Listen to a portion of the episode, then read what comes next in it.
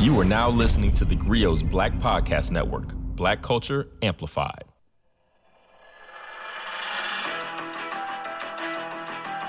Hi, I'm Kevin Ross. And this is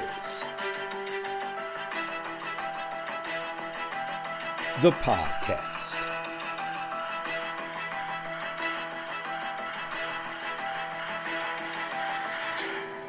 Lizzo, you and your mental health are worth talking about. Either the day before or the actual day I celebrated joining the Still Got It at 60 Club. Thank you for the birthday well wishes, by the way. Grammy Award winning artist Lizzo announced she is close to giving up on everyone and quitting her music career all because of the nonstop fat shaming she endures. Now, despite being seen as an example of embracing oneself, the 35 year old songwriter and flutist is admitting that online comments are starting to make her, quote, hate the world. Known for such hits as Good as Hell and Special, the singing sensation whose only been considered a mainstream successful talent for what, less than five years? She's claiming that she's tired of it all. I just want to get on this app, she's referring to Twitter, without seeing my name in some bullshit. Quote unquote. If I can keep it 100, Lizzo, to me, is an incredible talent. I dig her. Is it my business what she weighs? Absolutely not. Do I have an opinion about her size? Absolutely. Will I share what that opinion is publicly? Absolutely not. What I will say is how taken aback I am after reading the comments that discussed the controversy. They went along these lines I'm tired of seeing her trying to convince people that morbid obesity is healthy. That was one. Stop flaunting your flab. You never saw Pearl Bailey or Ella Fitzgerald or Aretha Franklin strut on stage in bikinis. It's just not attractive. And it never will be. That's another. Get on some weight loss drugs or have weight loss surgery. Otherwise, you'll be dead at 50. Signed, Captain Obvious. Whoa. Meanwhile, the song Special has been viewed on YouTube over 7 million times since its release. The comments, 4,000 plus, and they're overwhelmingly positive. Here's one. As a big girl that has struggled with her weight and mental health all her life, this song makes me so happy and so accepted. No other artist makes me feel confident. Anytime I'm down, I turn on Lizzo. And I'm going to read one more. I started crying midway through this song. You're needed, Lizzo.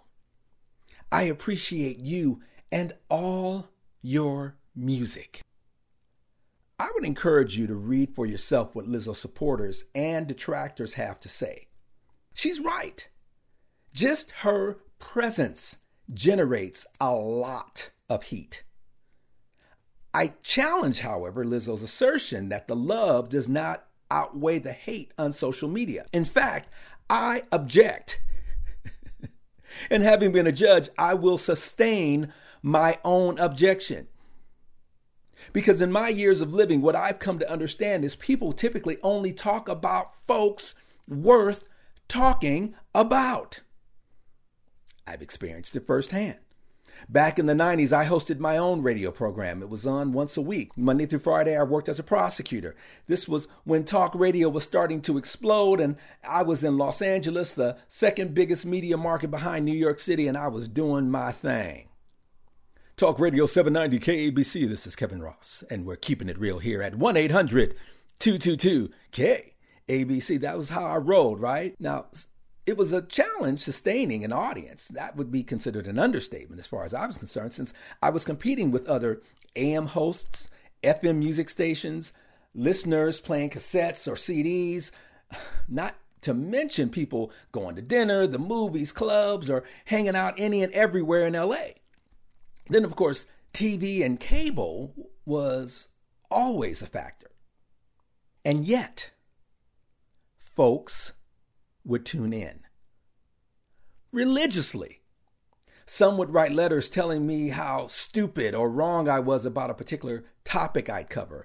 I was advised that I sucked as a radio host and to not even think about quitting my job as an attorney, which I likely also sucked at.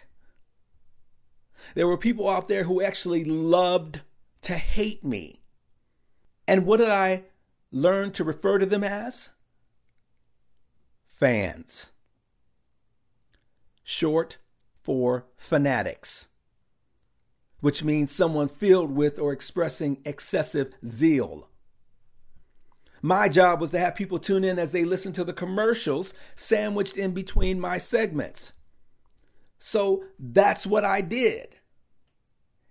It was the best experience I could have received before years later having my current daytime show, America's Court, which it does the exact same thing, providing opportunities for advertisers to put their products before consumers. And the messages about how lousy I am. But now, as a judge, they pour in even more frequently, especially through the internet and the fact that my court show is broadcast in America as well as several other countries. And yet, I'm, I'm grateful for possessing a, a certain resilience that has resulted in my journey speaking for itself. That's my wish for Lizzo. Instead of giving up on something that you're clearly great and passionate about, lady, you better become Popeye and let the criticism be your spinach. Comedian and daytime TV host Sherri Shepherd recently said, Lizzo, don't post this stuff because there are things that you tell your therapist that you tell your friends. When you put it out, then people start knowing what your triggers are, which gives them power. That's Sherri's take on the controversy. Me, I totally disagree with Sherry. And I love her, and she's a fan of my show. But I'm holding out hope that Lizzo perhaps is doing both, talking privately and publicly about how this type of bullying is having an effect on her well being. See, mental health is nothing to play with. 60 Minutes recently did a segment about the rising rates of depression in the United States, uh, calling it an urgent public health crisis. The Surgeon General has noted that instances of self harm and anxiety are particularly up among adolescents. And according to the Centers for Disease Control, the number of teenage girls, who have been suicidal has increased 50% nationwide since 2019. Those girls, I would submit to you, are the very core of Lizzo's fan base.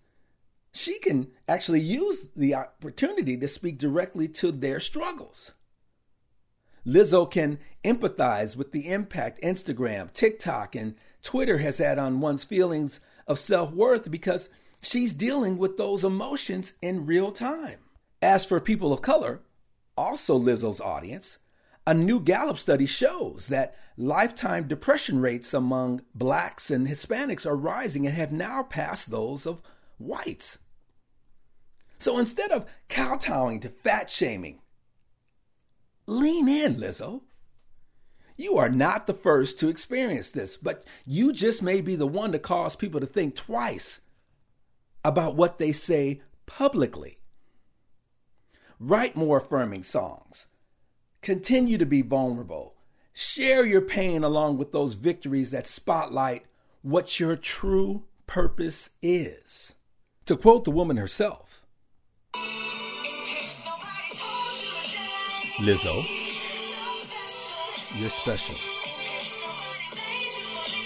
Lizzo, you're special. We will always love you the same. You're special. We're so glad that you're still with us. Broken, but damn, Lizzo, you are still perfect. Thank you, Lizzo. And folks, don't let anyone steal your joy. And so it is.